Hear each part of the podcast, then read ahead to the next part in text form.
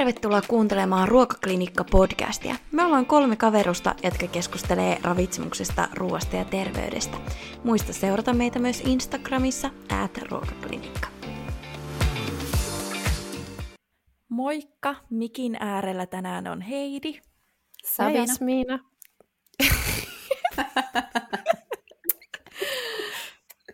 Me voidaan pitää toi.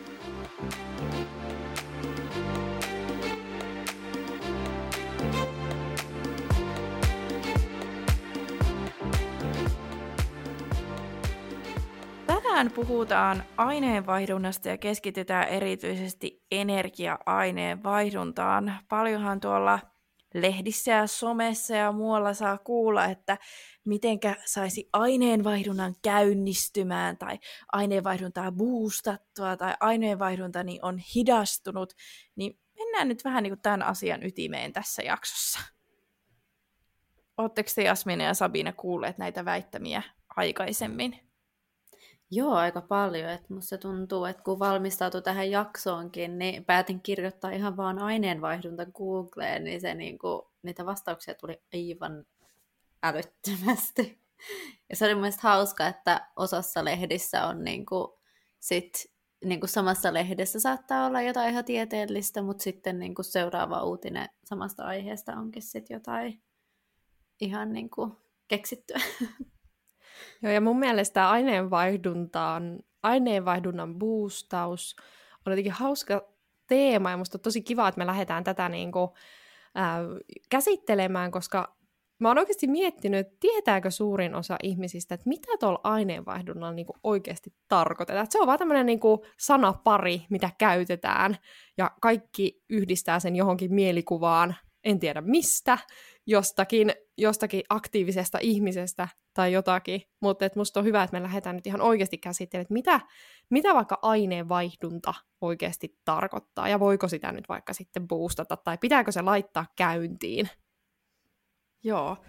Tieteellinen määritelmähän aineenvaihdunnalle on, toisella sanalla voidaan sanoa, että metabolia, että se kuvaa itse asiassa niitä solussa tapahtuvia kemiallisia reaktioita, joiden avulla me muutetaan sitä ravintoaineiden sisältää energiaa elimistön käytettäväksi, tai niitä ravintoaineita, mitä siellä ruoassa on, niin rakennuspalikoiksi meidän elimistöä varten. Eli se aineenvaihdunta tapahtuu solussa. Et se ei tapahdu, mikä niinku ehkä yleinen mielikuva on, että suolistossa tapahtuisi se aineenvaihdunta, vaikka siellä se itse asiassa tapahtuu se ruoan pilkkoutuminen ja imeytyminen.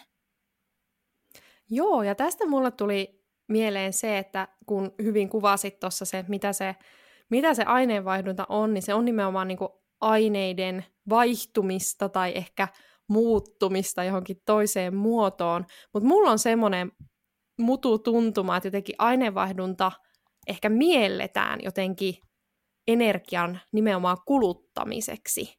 Vaikka tuossa, mitä sä kuvasit, niin sehän tarkoittaa ihan yhtä lailla myös, myös sitten niin kuin jonkun ravintoainevaraston kasvattamista. Puhutaan siis ihan anabolisesta ja katabolisesta aineenvaihdunnasta, missä anabolinen on se, kun kudoksia kasvatetaan, oli se nyt sitten lihaskudosta tai rasvakudosta, ja kataboliatila on, missä taas sitten niin kuin, ää, jotakin pilkotaan ja tuotetaan sitä energiaa. Mutta onko teillä tämmöinen käsitys myös, vai onko mä ihan keksinyt tämän itse? Mulla on ainakin ihan sama käsitys, että musta tuntuu, että se ainoastaan yhdistetään siihen energian kulutukseen tai siihen, että miten nopeasti tai hitaasti ö, keho kuluttaa energiaa, eikä niinkään siihen, että miten se niinku rakentaa jotakin tai tuottaa energiaa. Totta, koska jos mietitään, että sanotaan, että jollain on nopea aineenvaihdunta, niin ei sillä tarkoiteta sitä, että no kylläpäs tämän henkilön keho tuottaa oikein tehokkaasti rasvakudosta. Niin. Eli eihän sillä sitä tarkoiteta. Toi on tosi, tosi hyvä tota, kuvaus siitä just. Joo. Ja mulla on hyvä muistisääntö, minkä mä oon joskus opetellut, kun mulla menee usein kaksi asiaa sekaisin. Ja mä muistan, että mulla joskus meni tämä niin anabolinen ja katabolinen aineenvaihdunta. Että kumpi se oli kumpaa, niin anaboliset steroidit siinähän rakennetaan lihasta, eli siinä rakennetaan niitä varastoja, niin siitä muistaa, että kumpi se anabolia sitten oli.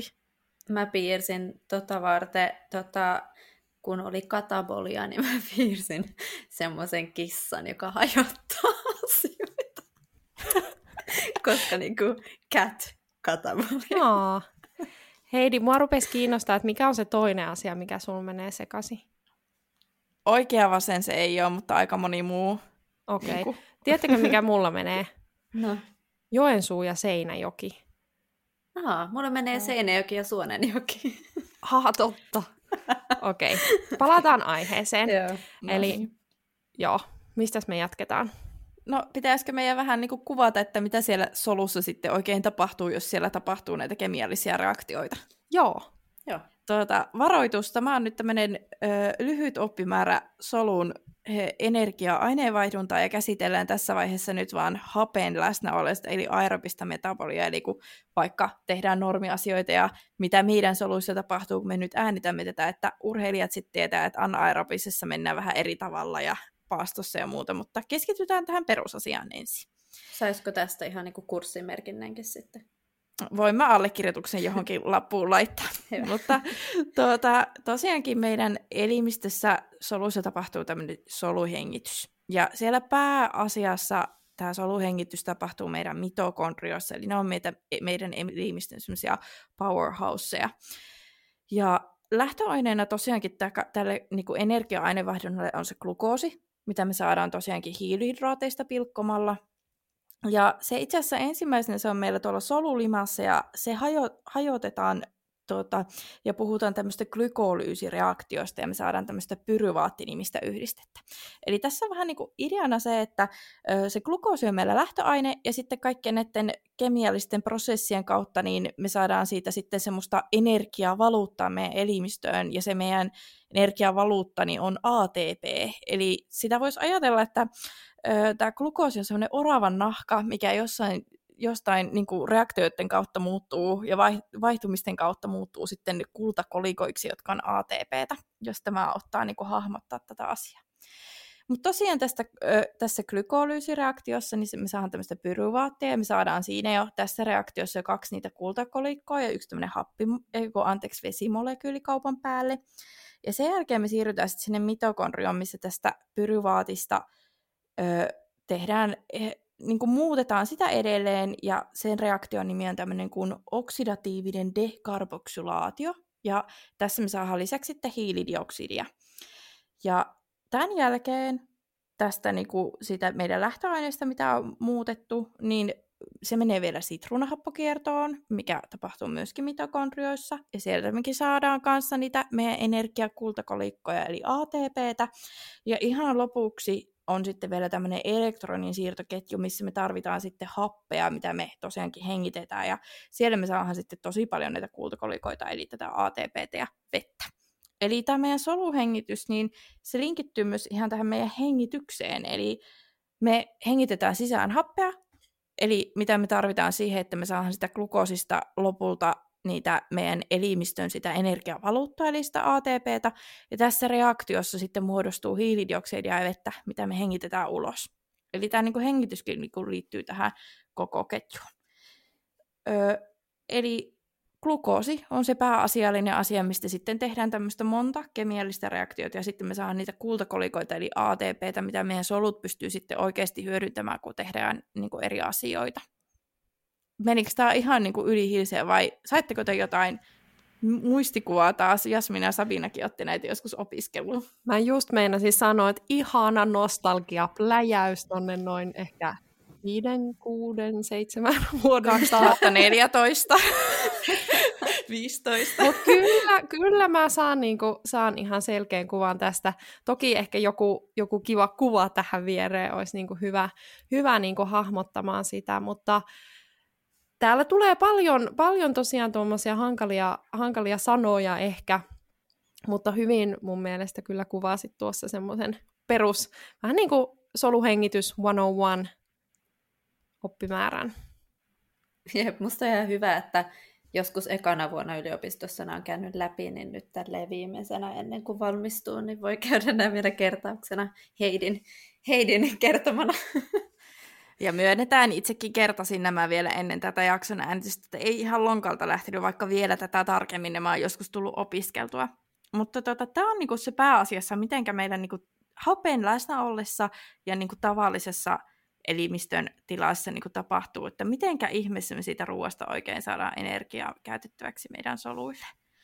Mutta mihinkä me sitä energiaa sitten oikein tarvitaan, niin pitäisikö meidän käydä vähän läpi, että mihinkä se ihmeeseen kaikkeen se meidän elimistö tämä energia oikeasti kuluttaa? Joo, mä voin ottaa vaikka tästä koppia. Ähm, mä tuun seuraavaksi käsittelemään semmoista termiä kuin perusaineen vaihdunta. Ähm, kun me sitten mietitään ihan kokonaisenergian kulutusta, eli mihin kaikkeen meillä menee energia, niin siinä on muitakin, muitakin tota, aspekteja, mutta perusaineen vaihdunta on siis se ainoin vaihdunnan määrä, energian kulutuksen määrä, joka me kaikki kulutetaan ihan joka päivä hengittämiseen, solujen uudismuodostukseen, kaikkiin välttämättömiin elintoimintoihin. Eli voisi sanoa niin kuin hengissä pysymiseen. Ja tämähän on itse asiassa ihan niin kuin selkeästi se suurin osio, osio siitä niin kuin meidän kokonaisenergian kulutuksesta. Yleensä sanotaan, että noin 75 prosenttia siitä kaikesta meidän, meidän energian kulutuksesta menee ihan tähän niin kuin peruselintoiminto, e, peruselintoimintojen ylläpitämiseen. Ää, eli tämän voi ehkä kääntää vähän niin, kuin niin päin, että me tarvitaan tämä energia, vaikka me ei esimerkiksi liikuttaisi ollenkaan. Et yleensähän tätä kuvataan sillä tavalla, että vaikka makaisit sängyssä koko päivän, etkä liikahtaisikaan, niin sä tarvit itse asiassa todella paljon energiaa. Että me ihmisethän ei olla kovinkaan niin energiatehokkaita otuksia. Öm, Perusainevaihdunta termiin on voinut ehkä törmätä, jos on halunnut selvittää omaa energian tarvettaan tai energian kulutustaan. Ähm, Mutta sitten mitä siellä ehkä kysytään, jos tämmöistä selvitystä haluaa tehdä, ja mitä on hyvä tietää, että vaikuttaa siihen perusaineenvaihduntaan, niin siihen vaikuttaa esim. paino, sukupuoli, ikä. Nämä on ehkä niitä merkittävimpiä. Mutta itse asiassa, mikä on niinku yhteistä näille kaikille, niin on lihasmassan määrä. Eli esimerkiksi ää, tiedetään, että naisilla keskimäärin on paljon isompi osio rasva, rasvakudosta ja lihaskudoksen osio on vähän pieni, ää, verrattuna sitten taas miehillä se lihasmassan määrä on isompi ja sitä kautta ihan se perusaineenvaihduntakin on ää, suurempi. Mutta Lisäksi tähän vaikuttaa perintötekijät, eli ihan on geneettisiä eroja siinä, että kuinka suuri tämä perusaineenvaihdunta on. Hormonit vaikuttaa, lääkitykset, sairaudet. Eli ehkä kaikkein tärkeintä muistaa, että mitään perusaineenvaihduntaa ei voida niin kuin, tarkasti arvioida millään laskukaavoilla tai, tai jollakin, jos sulla on joku sykemittari ja sulla on siinä, niin kuin se on arvioinut sun sun tota, energiankulutusta, niin ne on aina arvioita. Ja sitten lisäksi huomioitava se, että se perusaineenvaihdunta ei ole yhtä kuin kokonaisenergian kulutus. Eli siihen tulee lisäksi sitten vielä se aktiivisuuden aiheuttama energiakulutus. Jos me vaikka harrastetaan liikuntaa tai ihan muutenkin vaan vaikka tämmöistä arkiaktiivisuutta äm, on siellä, niin se lisää aina sitä meidän energiankulutusta ja se pitää sitten ottaa huomioon siinä, että jos halutaan ihan oikeasti arvioida sitä kokonaisenergian tarvetta. Tässä tuli nyt perusaineenvaihdunta 101. Mm. Toi oli aika hyvä muistutus, että kun ihmisillä on paljon nykyään noita aktiivisuusrannekkeita, että tosiaankin se on vaan arvio siitä, että se ei niinku pysty laskemaan niinku sitä todellista, aivan niinku absoluuttista kalorimäärää, mitä sä kulutat vaikka vuorokauden aikana. Kyllä, siis arvioidaan, että, että tämä, vaikka käytettäisiin tämmöistä laskuria, joka jo huomioi siellä monia asioita, vaikka painoa tai ikää tai sukupuolta, niin se ei voi nimenomaan ottaa huomioon näitä kaikkia tekijöitä. Se ei esimerkiksi tiedä, että mikä sun niin kuin, geeniperimä on. Niin semmoinen virhemarginaali tässä on semmoinen noin plus miinus 20 prosenttia. Että semmoinen, että aika iso virhemarginaali mun mielestä. Että Joo, mille välille se... Iso. Niin, että siellä on niitä yksilöiden välisiä eroja, että se on oikeasti hyvä muistaa.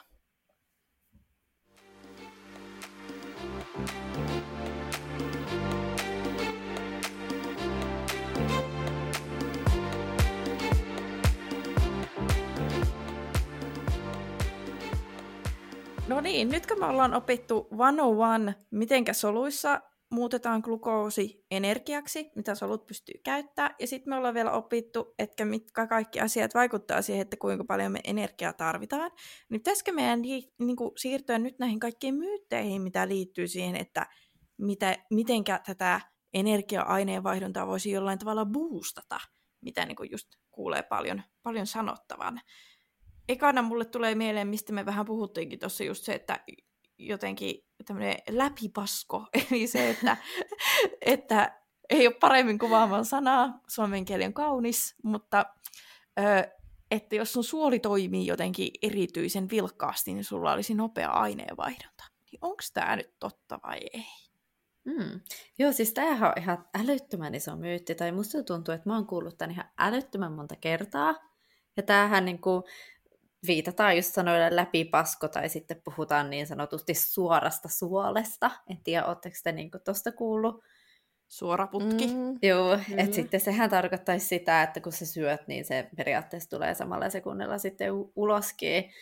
että jos olisi oikein semmoinen suora putki vaan, niin näinhän siinä varmaan tapahtuisi. Niin tota, tämä ei kuitenkaan kerro siitä energia-aineen vaihdunnasta, vaikka siihen se musta tuntuu suurimmaksi osaksi liitetään. Eli usein kuulee sitä, että mulla on niin kuin hidas aineenvaihdunta, eli saatetaan puhua siitä vaikka, että ei käy, ei joudu käymään vessassa kauhean monta kertaa päivässä ja ajatella, että tämä on niin kuin syynä siihen, että, että minkä takia se aineenvaihdunta on niin sanotusti hidas. Mutta siis se, että onko suolen toiminta niin kuin nopeata tai hidasta, niin sehän kertoo enemmänkin siitä suolen tilasta, tai sitten se voi kertoa myös meidän ruokavaliosta. Et esimerkiksi kuitu, mistä puhuttiin tuossa Oodi Kuidulle jaksossa, niin kuitu on semmoinen, mikä voi lisätä esimerkiksi sitä, sitä suolen toimintaa, mutta se ei kuitenkaan vaikuta siihen energia-aineenvaihduntaan sinällään. Ö, toisaalta tässä niinku semmoinen asia, mikä, mihin musta tuntuu, että se saatetaan ehkä sekoittaa siihen. Nyt voitte sanoa, oletteko Heidi ja Jasmina samaa mieltä, mutta toisaalta se, että jos ei niinku syö riittävästi, niin eihän siellä suolellakaan ole niinku mitään, mitä liikuttaa eteenpäin. Ja silloinhan se energian saanti on paljon vähäisempää, ja sitten toisaalta keho, jos ei saa energiaa riittävästi, se alkaa helposti niin sanotusti niin kuin säästämään sitä energiaa. Ja kyllähän se, jos sulla ei ole mitä liikuttaa eteenpäin siellä su- suolessa, niin kyllähän se ummettaa. Mutta eihän se välttämättä tarkoita, että jos ihmisellä on ummetusta, että olisi tämä tilanne. Joo, siis varmasti. Ja tuostahan voi ottaa myös niinku toisen toisen esimerkin sitten taas siitä, että jos sun suoli toimii todella vilkkaasti, on vaikka oikeasti ripuli, niin kyllähän nyt tietysti ripuli voi sitten olla jo niinkin hankala, että sieltä ei oikeasti imeydy niin kuin mm. esimerkiksi ravintoaineet kunnolla. Ehkä se voi niinpä ajatella, että se voi kertoa siitä, mutta suoraan se, että sun vaikka äh, suoli toimii hitaammin kuin jollakin toisen, niin se ei suoraan tarkoita, tarkoita ehkä kuitenkaan sitä. Että tässä on varmaan niin kuin jotakin tämmöistä niin kuin legendaa mukana, mutta sitten se on niin. vähän niin kuin otettu liian kirjaimellisesti jotenkin. Koska eikö siinä ole kuitenkin vähän niin kuin ajatus, että jos jollain niin kuin suoli toimii nopeasti, niin sitä ajatellaan, että no siitä ei varmaan imeydy niin paljon energiaa tai jotakin. Niin, näin mä oon ainakin sen käsittänyt, että tämä siinä on taustalla. Tai sitten toisaalta, jos on ummetus, niin se vähän niin kuin on pysähtynyt se meidän keho ja mikään ei kulje eteenpäin. Niin, ja sitten sieltä saadaan niin oikein ajan kanssa irrotettua sitä energiaa tai niin. jotain. En niin. tiedä. Sitten mua, musta ehkä niinku tätä mielikuvaa siitä vahvistaa, että niinku just tämä ajatus siitä suorasta putkesta, että milloin joskus on kuullut tätä sanottavan, niin että henkilö niinku syö ja sitten hän menee niin kuin vessaan melkein heti vähän isommille tarpeille, niin ajatellaan, että se niin kuin tavallaan jo, jostain syystä se ruoka tulisi niin kuin heti ulos, kun sinne laitetaan uutta niin kuin tilalle, tai niin kuin, että se tulisi suoraan, mutta eihän se näin ole, että voihan tähänkin niin myyttiin, koska kyllähän tämä on todellinen, että joillakin se voi provosoida se syöminen sitä vessassa käymistä, mutta voihan se liittyä myös, että miten meidän suoli on niin sanotusti tahdistettu, että ö, aika monet meidän niin elimistön muutkin asiat on niin synkronoitu vuorokauden aikaan, niin voihan olla silleen, että sulle on nyt tullut, kun jos keskiarvollisesti vaikka kerran päivässä tämä vaihtelee, ei ole nyt niin väärin eikä oikein, jos on kerran päivässä tai jotain muuta se vessassa käyminen, niin, niin sehän voi vaan niin kuin sattua siihen, että sun elimistö on oppinut, että silloin käydään vaikka päivällisen jälkeen. Ja sitten niin se liittyy siihen ruokailuun niin ajallisesti joo, mutta ei se kyllä suorasta putkesta kerran. Niin, kyllä, kyllä, ja kyllähän, eikö siinä ole se, että kun, kun syödään, niin sehän stimuloi meidän, meidän suolta niin kuin laittamaan sieltä liikkeelle niitä edellisiä ruokia, kauan sitten syötyjä ruokia, että, että onhan siinä tämä. Ja siihen riippuu myös se, että mitä sä syöt. Et monethan kokee, että se kahvin juominen on se, mikä nyt sitten ainakin laittaa sen suolen liikkeelle, mutta tämä on tosiaan, mitä, mitä tuossa ihan alussa toit Heidi just esille, että se, että jotenkin ajatella, että se suolen toiminta olisi yhtä kuin se aineenvaihdunta, vaikka ei se aineenvaihdunta tapahdu edes siellä suolessa. Eli voisiko sanoa, että nyt on läpipasko myytti murrettu? Ei pidä paikkaansa. Joo, ja mun mielestä me voitaisiin tästä hypätä siihen, että kun Jasmiina mainitsi tuon kahvin, niin miten se kahvi sitten on? Boostaako se aineenvaihduntaa? Joo, näitähän on myös monia sitten niin näitä ruoka-aineisiin liittyen, että on sitruunavettä, on kofeiinia, vihreitä teetä, chiliä ja muuta, niin katsotaan nyt muutamaa, muutamaa tässä jaksossa. Eli mä vähän luin tuosta kofeiinista, kahvista ja vihreistä teestä, joita joskus on nähnyt, että semmoisia vihreitä kapseleita ihan niin kuin myytäs, että niin kuin näillä kiihdytät energia-aineenvaihduntaa, niin mä menin ihan kaivelemaan tuota EFSAn eri Euroopan Food Safety Authority heidän verkkosivuja, jotka he hyväksyvät siis ne terveysväittämiä, mitä on niin kuin eri niin kuin ruoka-aineilla. Ja siellä sitten, siellä heidän rekistereissä on myös, että jos jollakin ö, ruoka-aineille tai ravintoaineille ei ole annettu jotain haettua niin kuin, tämmöistä terveysväittämää, ja kofeiinille, kahville ja vihreille teille, kaikille oli yritetty näitä energia-aineenvaihduntaa boostavia liittyen, mutta kaikki oli, koska ei ole tarpeeksi tieteellistä näyttöä, niin sitten hylätty. Eli ei voi väittää, että energia-aineenvaihduntaa voisi näillä boostata. Toki sitten kofeiini tai kahvi, ka- molemmat niin kuin, oli sekä myöskin, että kofeiiniton kahvi, että niin kuin, kofeiini voi itsessään tosiaankin lisätä suoleen sitä liikettä, jotkut henkilöt voi kokea sen niin, että sitten suoli toimii paremmin, että niin kuin näin, mutta se ei tosiaankin liity sitten siihen itse energia-aineen vaihduntaan, että se ei mitenkään rasvan palamista tai muuta niin kuin edistä. Että Tämä on tota... kyllä hyvä tietää ihan mm. oikeasti, että sitä on siis yritetty hakea. Että se, se on oikeasti, ja se kertoo ehkä siitä, että sillä mielikuvalla saisi myytyä jotakin tuotetta paremmin, mutta onneksi tässä on olemassa tämmöinen viranomainen, joka sitä, sitä valvoo, ja niin sitä ei saa, jos ei siitä oikeasti ole sitä näyttöä. Mm, kyllä, mutta toki sitten niin kuin, jos ajattelee, niin kuin, mistä se mielikuva her- herkästi tulee vaikka kofeiinista tai kahvista, niin kyllähän se piristää. Ja sitten monesti siihen, että aineenvaihdunta on hidas, niin liitetään semmoinen vetämätön ja semmoinen väsynyt olo. Niin kyllähän kahvi piristää, sillähän on se vaikutus. Että sehän on niinku ihan tunnettu. Että tässä niinku menee vähän puurot ja vellit sitten helposti sekaisin. Niinpä, ja ehkä siihen kanssa liittyy lisäksi se, että se niin kuin tulee energinen olo, mutta just se, että osa kokee, että silloin pitää käydä kakkoshädällä, ja sitten osa taas kokee, että sun pitää käydä koko ajan pissalla, jos sä oot kahvia, niin kyllä se sillä niin voisi ajatella, että kuulostaa siltä, että okei, että nyt mun kehossa tapahtuu jotain semmoista nopeuttavaa, eli jos puhuttaisiin tälle, tälle näillä myyttisanoilla, niin tuntuisi siltä, että aineenvaihdunta on kiihtynyt.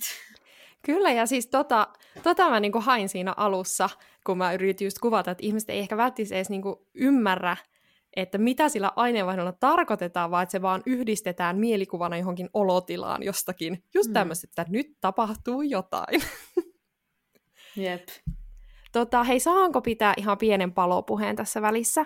Tuota, liittyen, kun mainitsit täältä esimerkiksi nämä vihreät kapselit ja ihan yleisesti luontaistuotteista tai, tai jostakin yrttivalmisteista, niin ihan tiedoksi ihmisille, että luontaistuotteethan on lain mukaan elintarvikkeita, eli niihin myös sitten ei kohdistu samanlaista sääntelyä kuin vaikka lääkkeisiin. Et siinä ottaa, ottaa jonkinnäköisen riskin, jos sitten Varsinkin jos jostain vaikka netistä tilaa jotakin, jotakin kapseleita, että siellä voi ihan oikeasti olla sitten ihan mitä tahansa, niitä jostain pellolta kerätään niitä yrttejä, niin kuka ei tiedä, jos sinne sattuukin joku myrkyllinen tulemaan, että Suomessakin tehdään elinsiirtoja ihan johtuen siitä, että että on tota, jotakin myrkyllistä ainetta ollutkin siellä. Et olkaa oikeasti varovaisia näiden kanssa, että harvoin niin kuin se hyöty ylittää sitä riskiä, jos lähtee jotakin näitä luontais, luontaistuotteita, että sitten ainakin ostakaa ne ees jostakin apteekista, että siinä on niin kuin joku roti siinä hommassa. Saisiko tähän vielä liitettyä semmoisen taputusäänen perää? Voidaan yrittää löytää. Mä taputin just itselleni, että ei sen kummoisen. Mäkin taputin. siis tää oli erinomainen muistutus aiheesta, mitä, tämäkin on yksi sellainen, mitä ihmiset ei aina niin kuin, hahmota, että mitenkä tämä niin kuin, hallinnollinen ja lainsäädännöllinen puoli näissä asioissa menee. Niin. Mutta oliko meillä jotain muuta ruoka-aineita? Chili on ainakin yksi sellainen, mistä kans kuulee, että chili lisäisi aineenvaihduntaa. Pitääkö paikkaansa? Joo, mä itse asiassa luin tätä. Mä kävin pari eri artikkelia läpi ja toisessa puhuttiin nimenomaan chilistä ja toisessa puhuttiin niin kuin yleisestikin tulisesta ruuasta, niin tämä on semmoinen, että tämä oli vähän yllätys jopa mulle, että ilmeisesti oikein semmoinen pieni, pieni, pieni marginaalinen vaikutus tällä voi olla. Ja mä en tiedä, onko tämä teille yllätys, mutta mulle tämä oli, kun mun oletus oli se, että no ei tietenkään. Mutta tota, tässä oli, että siinä kyllä luki, että sitä pitäisi syödä aika paljon ja päivittäin, että et se joku pieni marginaalinen vaikutus aineenvaihduntaan voisi tulla, mutta se on niin pieni, että taas tällä kun katsotaan kokonaisravitsemusta, niin sillä ei ole mitään merkitystä. Tai jos katsotaan aineenvaihduntaa kokonaisuutena, niin ei sillä oikein ole mitään vaikutusta. Mä kyllä muistelisin, että mä oon niinku muistellutkin, että sillä olisi jotakin vaikutusta havaittu, mutta sitten tässä voisi myös muistutella, tai ehkä joillekin jopa uutena tuoda tämmöisen termin kuin kliininen merkittävyys. Eli se, että jollakin havaitaan tutkimuksissa joku pieni hyöty, niin on sitten vielä ihan eri asia se, että onko sillä niinku oikeasti käytännön elämässä mitään väliä. Niin tämä on nyt ehkä vähän sitä kaliberia, että sillä ei sitten, että sillä voidaan joku pieni mitattava ero löytää, mutta sitten kun miettii, että mitkä kaikki asiat kuitenkin, mitä siellä aineenvaihdunnassa tapahtuu, niin se, että onko sillä niinku sit oikeasti merkitystä oikeassa elämässä kliinisesti, niin se on sitten niinku taas eri kysymys. Siis just näin. Ja yleensä, jos on jotain tuommoisia tosi marginaalisia vaikutuksia, mitä löydetään jossain tutkimuksista, niin aika usein niissä kyllä käy sitten niin, että näin niin kuin kokonais mennään sanoa kokonaiselämässä, mutta vaikka sitten siinä kokonaiselämässä, niin siinä ei ole niin kuin mitään vaikutusta, koska siinä on just sata muuta juttua, mitkä siihen vaikuttaa. Kyllä, ja just ne, niin kuin taisit sanoa just, että ne määrät olisi sitten niin, niin, kuin niin isoja, että tutkimuksissahan saatetaan käyttää jotain ihan, ihan niin kuin järjettömiä määriä jotakin, mitä kukaan ei ikinä niin kuin normielämässä käyttäisi. Niinpä. Ja sitten jos se vaatii vielä päivittäistä todella isoa käyttöä, niin se, niin kuin, että miksi?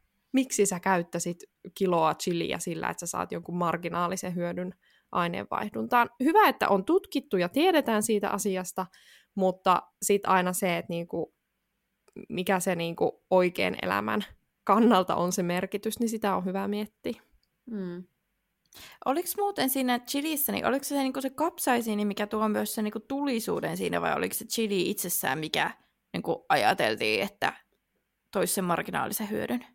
Mä ymmärsin, että se tuli suus siinä, eli ei niinkään itse chili, mutta en tiedä, onko sitä voitu edes oikeasti erottaa niissä, koska tämä yksi, tämä yksi tutkimus, mitä mä luin, niin siinä puhuttiin nimenomaan chilistä, toisessa puhuttiin yleisesti tulisesta, mutta onhan sielläkin ollut se chili mukana, että en niin. sitten mennyt niin, se, sitä syvemmälle tässä. Joo, mutta tiedämme kuitenkin, että jos syöt tosi paljon chiliä, niin sä voit saada jonkun marginaalisen hyödyn, mutta kokonaiskuvassa sillä ei ole merkitystä. Just niin. Joo. Öö, no onko jotain muita myyttejä, mitä me ollaan tätä jaksoa varten pyritty murtamaan tai toteamaan, että tämä on totta? No, mä otin käsittelyyn yhden aineenvaihduntamyytin, minkä mä uskon, että kovin moni on törmännyt tähän, eli tiheä ateriarytmi. Eli tämmöinen ohje, syö kolmen tunnin välein, saat aineenvaihduntasi käyntiin. Ja tämä on siis semmoinen ohjeistus, mihin monissa kohtaa törmää, ja tämä kuulostaa niin kuin järkevältä, ja on tässä totuuspohjaa. Siis on totta, että aterian syöminen, ruoan syöminen lisää meidän energiankulutusta. Puhutaan tämmöistä aterioiden aiheuttamasta energiankulutuksesta ja lämmön tuotosta. Se on noin 10 prosenttia meidän energian tarpeesta. Ja, tai ei energian tarpeesta, kuin energian kulutuksesta. Ja jos me silleen verrataan, että jos ihminen on vaikka paastotilassa, eli ei syö mitään, niin silloin nähdään ihan selkeä ero, että ihmisen ihan kokonaisenergian kulutus on paljon alhaisempi, koska silloin ei ole mitään ruokaa, mitä tarvitsisi pilkkoa tai imeyttää.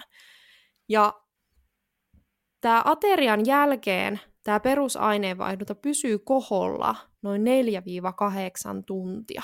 Eli se ei ole ihan pari tuntia, mikä se niinku vaikutus siihen on. Eli tästä voi jo vähän saada sitä osviittaa siitä, että mikä se, mikä se vastaus tähän myyttiin on.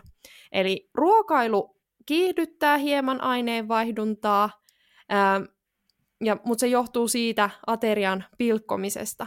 Mutta tämä vaikutus, mikä sillä on, niin se on enemmän se ruoan kokonaismäärä, ei niinkään se, että syötkö nyt kahden tunnin välein vai neljän tunnin välein.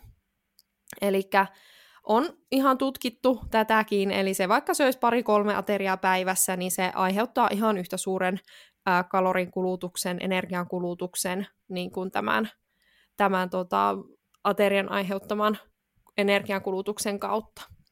Että sitten se aineenvaihdunta alkaa hidastumaan vasta, jos ollaan vaikka yli vuorokaus syömättä tai pitkiä aikoja hyvin vähäisellä energiansaannilla. Eli tärkeää, että syö riittävästi, mutta sitten se, että mikä vaikka se itselle sopiva ateriarytmi on, niin siitähän ei ole semmoista selkeää näyttöä. Et sitäkin on yritetty tutkia ja löytää ö, paras ateriarytmi, mutta sitä ei ole pystytty sanomaan. Mutta mikä siellä sitten enemmän vaikuttaa siihen, että mikä on se itselle sopiva ateriarytmi, niin ö, on enemmän se syömisen hallinta. Et se on se, millä perustellaan ja minkä takia suositellaan sitä tasasta syömistä. Ei niinkään tämä aineenvaihdunnan käynnissä pysyminen. Siis täytyy myöntää, että muun oli iskostunut sellainen ajatus, että sillä ateriarytmillä niin voisi vaikuttaa. Mutta hyvä, että tämä tuli nyt puheeksi ja nyt minunkin ajatukset on muutettu eri raiteille. Mutta jotkut näistä niin kuin, myyteistä on kyllä niin kuin, jotenkin niin syvälle iskostunut, että ei niin kuin, osaa kritisoidakaan sitä omaa ajattelua aina. Kyllä, ja voihan tässä kohtaa miettiä, että no eihän tämä nyt ole kovin vaarallinen myytti, jos se niinku ohjaa sua syömään säännöllisesti, koska sä voit hyvinkin hyötyä siitä noin muuten. Mutta onhan siinä pien semmoinen periaatteellinen niin kuin, ongelma, että kun tämä ei niin kuin, pohjaudu mihinkään, niin hassua, että tätä sitten viljellään niin paljon. Joo, siis mustakin tuntuu, että mulla on ollut jotenkin se käsitys, että jollain tavalla toi voisi vaikuttaa. En mä ikinä edes pysähtynyt toisaalta miettimään sitä sitten aiemmin, että onko tämä myytti vai totta. ja hyvä, että käytiin tässä. Hmm. Kyllä, ja ehkä se tulee, voi se olla, että se on tullut just siitä, että paasto, paasto versus sitten aterian aiheuttama, mutta että se paasto ei niin. tule siinä ihan niin kuin kahden tunnin kuluttua, vaan se vaatii niin kuin sen pidemmän ajan sitten. Jep, aivan totta. Ja sitten kun puhutaan tästä paastosta, niin tuli nyt vaan, ihan vaan mieleen tässä niinku muistutuksena, että tämä aineenvaihduntahan ei ikinä niinku sammu siinä vaiheessa, kun me ollaan elossa. Eli vaikka me paastotaan, niin, tai oltaisiin paastolla yöpaasto tai sitten joku pitempi paasto, mitä en kyllä suosittele, mutta kuitenkin, niin aineenvaihduntahan käy koko ajan. Mutta se käy vähän niin kuin jossain vaiheessa alkaa käymään niin kuin eri reittejä kuin tämä meidän tavanomainen aineenvaihdunta, energia-aineenvaihdunta, mikä kuvasin aikaisemmin. Eli niin kuin jos se aineenvaihdunta pysähtyisi, niin valitettavasti olisit siinä vaiheessa menehtynyt. Eli aineenvaihdunta kyllä koko ajan jollain tavalla on, mutta sillä on kyllä sitten, jos vaikka glukoosia ei ole saatavilla, niin elimistöllä on sitten keinoja, semmoisia backuppeja, mitenkä päästään niinku kuitenkin niinku saamaan energiaa tuotettua. Että tämäkin on niinku semmoinen hyvä muistutus, että myös paastossa meillä on aineenvaihduntaa. Ja sitä ei tarvitse aamulla erikseen käynnistää esimerkiksi sillä sitruunavedellä, vaan ihan vaan, että olet ja vaikka hengität syvään sisään ja ulos, niin siinä py- silleen pysyy e, aineenvaihdunta meillä kyllä käynnissä. Kyllä, ja toki se, että just, että syö sitten jotakin, eli se, että saa riittävästi sitä energiaa. Ää, eikös me tästä ajateltu, että no yksi, mikä on tietysti hirveän iso myytti vielä, tai en mä tiedä myytti, mutta semmoinen, semmoinen tota, teema, mikä liittyy aineenvaihduntaan, niin on sitten taas tämä säästöliekki-asia, jossa niin kun, ää, tosiaan sitten ajatellaan, että se elimistö alkaa säästää siitä energian kulutuksesta. Niin eikös meillä ollut ideana, että tämä teema me säästetään tuonne IG-puolelle? Joo, siitä tulee ehdottomasti Instagramin puolelle postausta. Se on kuitenkin semmoinen aihe, mikä on myös paljon puhututtava, niin jätetään sitten semmoinen herkkupala sinne Instagramiin. Joo. Hei, tota, mulla olisi vielä yksi. Jaksetaanko me vielä? Jaksetaan. No Hyvä. Oletteko kuullut ruskeasta rasvasta? Kyllä. Joo. Joo. Mulla olisi muutama, muutama pointti siitä. Eli onhan tämä ei ole niinku mitään uutta tietoa, että, että ruskeata rasvaa on olemassa, ja monet on varmaan tästäkin niinku sanana ainakin kuullut. Eli on, on tiedetty pitkään, että niinku vastasyntyneillä on tämmöistä ruskeata rasvaa, jonka tärkein tehtävä on tuottaa lämpöä. Ja ajatellaan, että se johtuu, johtuu sitten siitä, kun uh, vastasyntyneillä ja pienillä lapsilla lihakset ei vielä pysty samalla tavalla tuottaa sitä lämpöä, niin tarvitaan tämmöistä ruskeata rasvaa. Mutta ihan viime vuosina on havaittu, että itse asiassa aikuisillakin on tätä ruskeata rasvaa. Aikaisemmin ajateltiin, että se vähän niin kuin katoaa sitten sieltä. Ja tämän ruskean rasvan pääasiallinen tehtävä ei olekaan varastoida energiaa, mikä sen valkoisen rasvan, sen niin sanotun tavanomaisen rasvakudoksen tehtävä on, vaan tämä ruskean rasvan pääasiallinen tehtävä onkin se lämmön tuotto. Eli siinä vähän niin kuin kulutetaankin energiaa. Ja tätä on tutkittukin sillä tavalla ajatuksena, että tämä tosiaan voi sitten sitä energian kulutusta ihan merkittävästi lisätä. Tiedättekö, että minkä takia tämä ruskea rasva on ruskeata? En kyllä tiedä.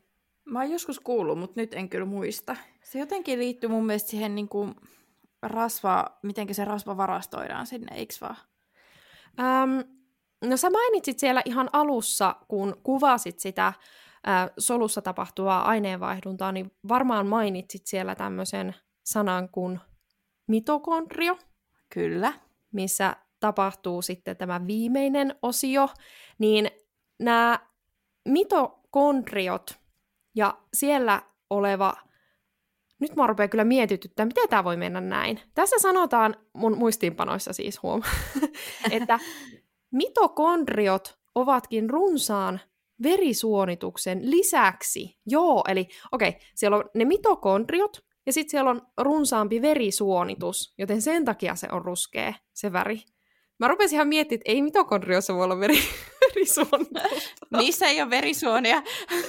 Mutta tota, Joo, siis mi- mitokondriothan kuvataankin semmoiseksi, niin kuin, jos mu- muistelette biologian oppikirjaa, mm. ne on niitä ruskeita semmoisia papuja, missä on semmoisia ihme, niin kuin, niiden sisällä on semmoisia kiemuroita tai kerroksia. Mm. Kyllä, eli tästä tulee se, se väri, mitokondriot ja sitten runsaampi verisuonitus. Mutta pointtina siis se, että jos tämmöistä ruskeita rasvaa on enemmän, niin se lisää ihmisen energian kulutusta. ja sitten tietysti kiinnostaa se, että no miksi jollakin on enemmän ruskeita rasvaa ja miksi jollakin on vähemmän. No siitä ei varmasti kaikkea vielä tiedetä, mutta tiedetään, että tämä ruskeen määrän, ruskeen rasvan määrä ja aktiivisuus lisääntyy toistuvassa kylmäaltistuksessa ja laihdutettaessa.